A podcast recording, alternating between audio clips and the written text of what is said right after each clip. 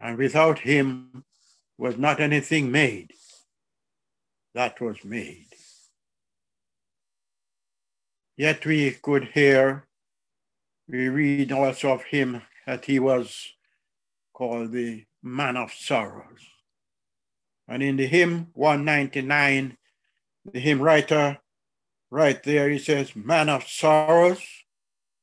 What a name for the Son of God who came ruined sinners to reclaim.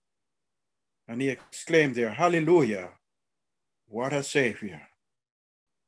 Bearing shame and scoffing rude, in my place condemned he stood, sealed my pardon with his blood. Hallelujah. What a Savior. Verse 3, verse 4 Lifted up was he to die. It is finished. We have already been reminded in prayer that when he cried out, It is finished, the work was done. And so verse 4 says, Lifted up was he to die. It is finished was he was his cry. Now in heaven exalted high. Hallelujah. What a savior. We're speaking of the very one who was on that cross. The one, that cross that we started out with when we look at that cross. And this is the one who was hanging on that cross, who was made a curse for us on that cross who had opened the way for us upon that cross. Could we sing number 199?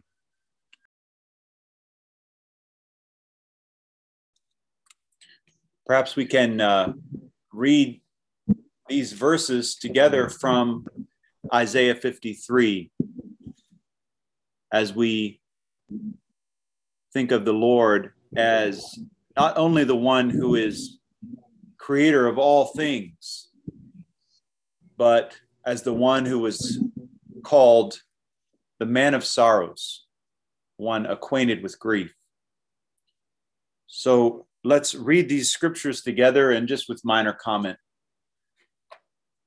This is in Isaiah, it actually begins in Isaiah 52, verse 13.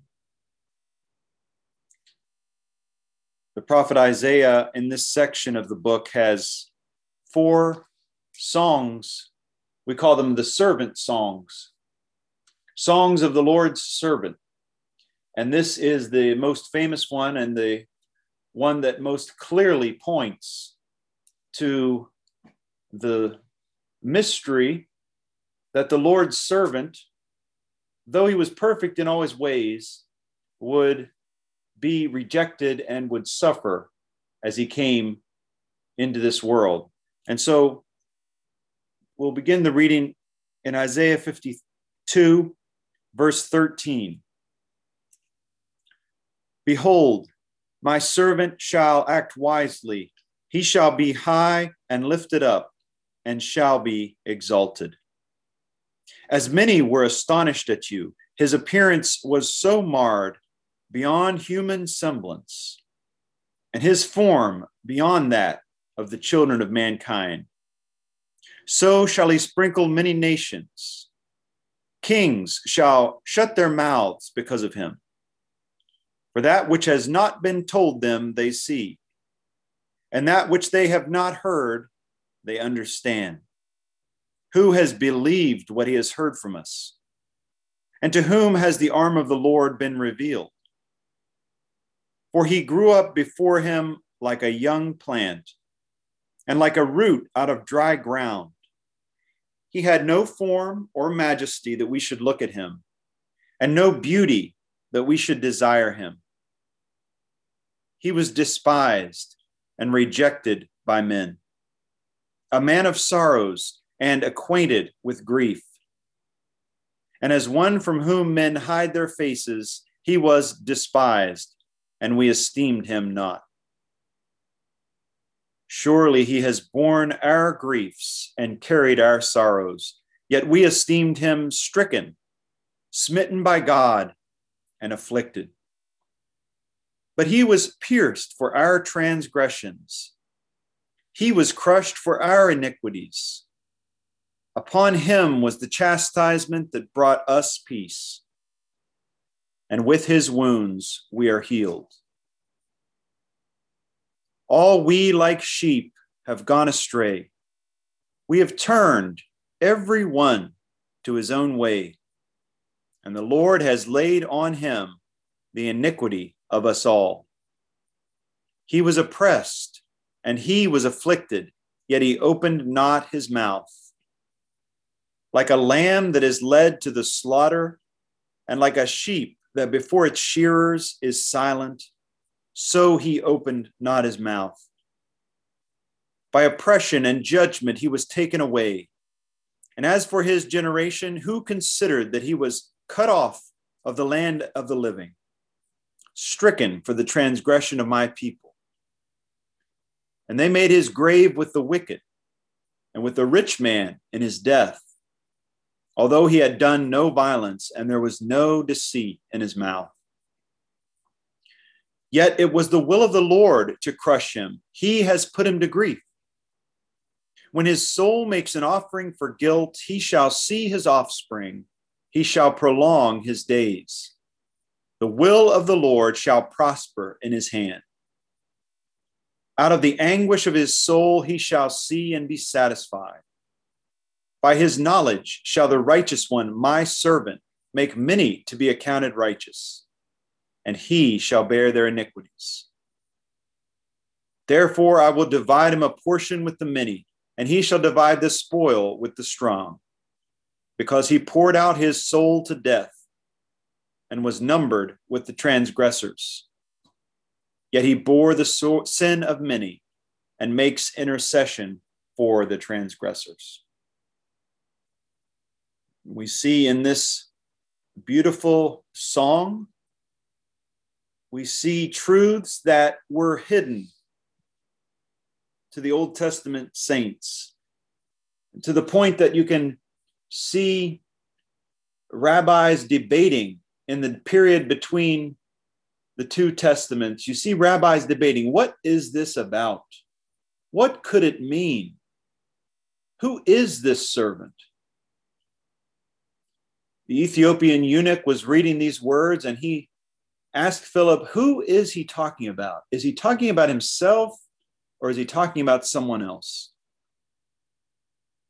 But this great mystery was fully revealed as we see the Lord Jesus come into this world, clearly giving evidence that he is the Lord's beloved servant, the perfect servant, one who fulfilled the entire law. And yet, he was rejected and scorned by those he came to save. And he became someone who was well acquainted with grief and suffering. He didn't insulate himself in a palace from the sufferings of man. Instead, he entered into those sufferings by living the life of a peasant, living the life of a refugee, fleeing for his life, even when he was just a child. Already, man was trying to destroy him.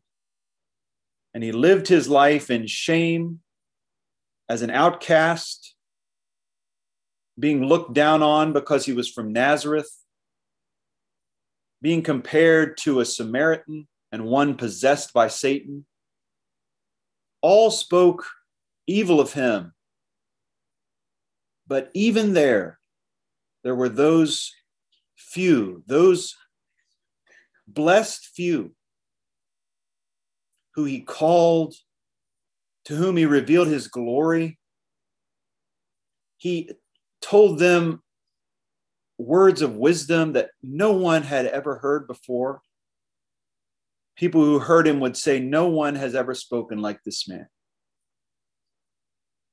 And we just give thanks this morning that we can be counted among those blessed few that have acknowledged him as the high and lifted up servant of the living God, as the Messiah, as the Lord and Savior of the world, and he is our Savior as well. We think of ourselves being counted among those whom he has accounted righteous. In verse 11, he will make many to be accounted righteous because he will bear their iniquities. Thank God for the man of sorrows. Thank God for his suffering on the cross and his dying love. We give thanks this morning that he was willing to be like that lamb that before its shears is silent. He didn't call down legions of angels. He didn't uh, bring a kingdom to uh, conquer Pilate's kingdom, but instead, he allowed himself to be nailed to the cross, to even go into the darkness of death, that we might be set free. And so we sing his praises this morning, and we glorify our God and Father in the name of our Lord Jesus Christ. Amen. Amen. Amen. Amen. Amen.